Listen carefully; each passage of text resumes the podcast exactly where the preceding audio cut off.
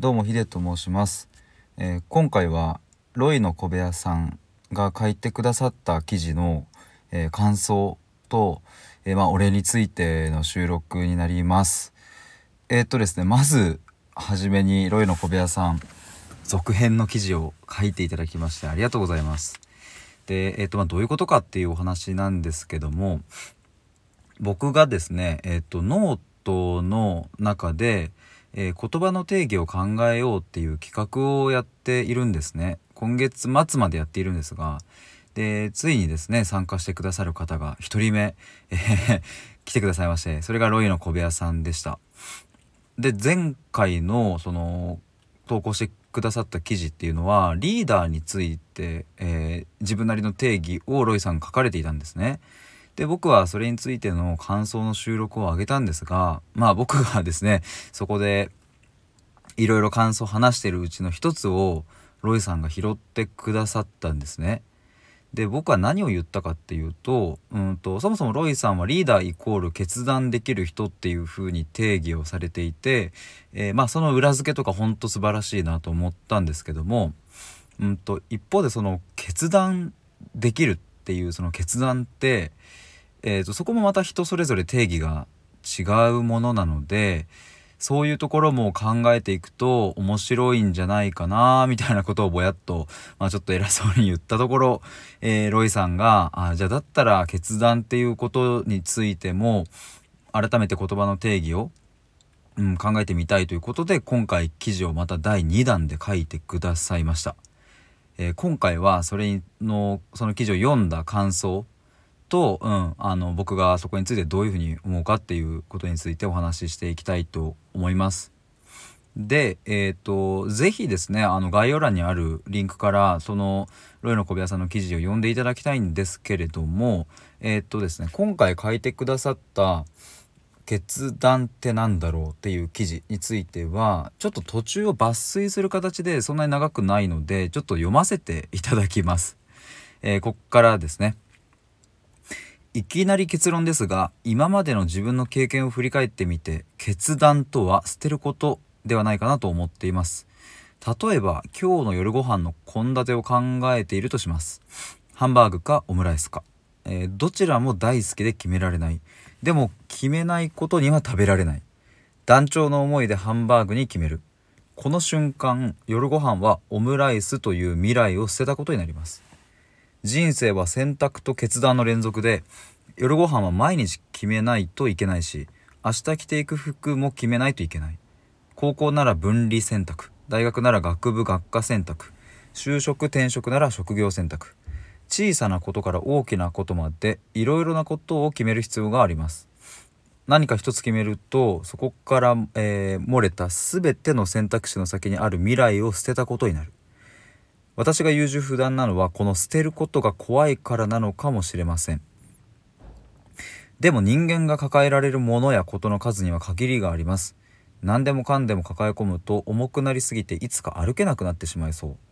身も心も身軽に楽しく生き生き過ごすために一つ一つ捨てていくことも必要なんだろうなぁと思う今日この頃です。どうですか？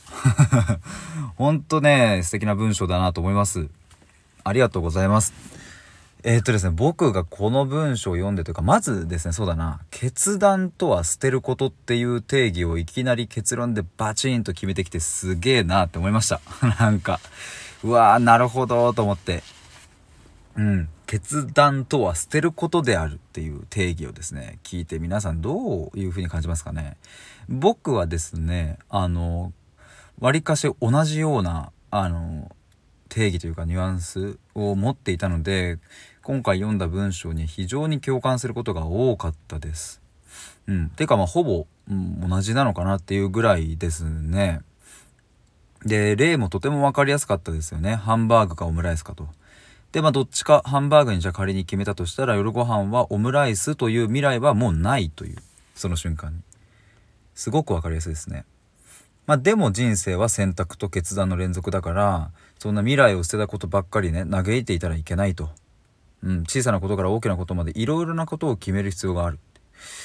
うんそこから漏れた全ての選択肢の先にある未来を捨てたことになるっていう風な表現も素晴らしいなと思いますね。そしてね、僕が本当にね、いや、ロイさんすごいなと思ったのは、私が優柔不断なのは、この捨てることが怖いからなのかもしれませんっていうこと、この一文ですね。ここ本当にすごいなと思って。うん、優柔不断っていうのも割とそのなんだろうなざっくりとした言葉なんでえっ、ー、とね自分で自分自身のことを優柔不断って言ってる人でも意外とそうでもないっていうパターンもあるし逆に自分は決断力あるって言ってても優柔不断な人もいるしね。でまあロイの小部屋さんは実際のところあのどうなのかっていうのはまあ正直分かりませんがでも自分自身で自分のことを優柔不断だと捉えていてそしてその理由が捨てることが怖いからなのかもしれないっていうところまで自分で気づけてるっていうのがすごいですよね。これなかなかできないことだと思います。そしてね何でもかんでも抱え込むと重くなりすぎていつか歩けなくなってしまいそうっていう表現もなんかねすごくいいですよねえっ、ー、とつまり決断すること決めなきゃいけないことを心の中にたくさん持っているとそう疲れちゃういつかこうガタが来ちゃうみたいなことですよね。なんかこういう表現の仕方も本当素敵だなっていうか本当に文才があるというか僕がねちょっとおこがましいですけれども本当に素敵な文章を書かれるなということを思いました。えっ、ー、とまあそんな感じでですねあのちょっと感想やらも他の文章についても思いを話し始めたらちょっとまあまだまだ止まんなくなっちゃいそうなんですけどもえっ、ー、と、まあ、こういう記事をね、書いてくださったので、ぜひとも概要欄の方から飛んでみてください。他にも、ロエの小部屋さん面白い記事、あの、ありますので、まあ、ぜひこれを機会に読んでいただけると嬉しいなというふうに思います。えー、というわけで改めてロイの小部屋さん第2弾の、えー、記事を 書いてくださり、ちょっと僕ね、これはね、想定していなかったですね。あの、第2弾が出てくるっていうことには。うん、それくらい本当にでも嬉しかったです。ありがとうございます。まだ企画は10月末まで続いていますので、えー、2人目の企画の参加者お待ちしております。ということで以上です。ありがとうございました。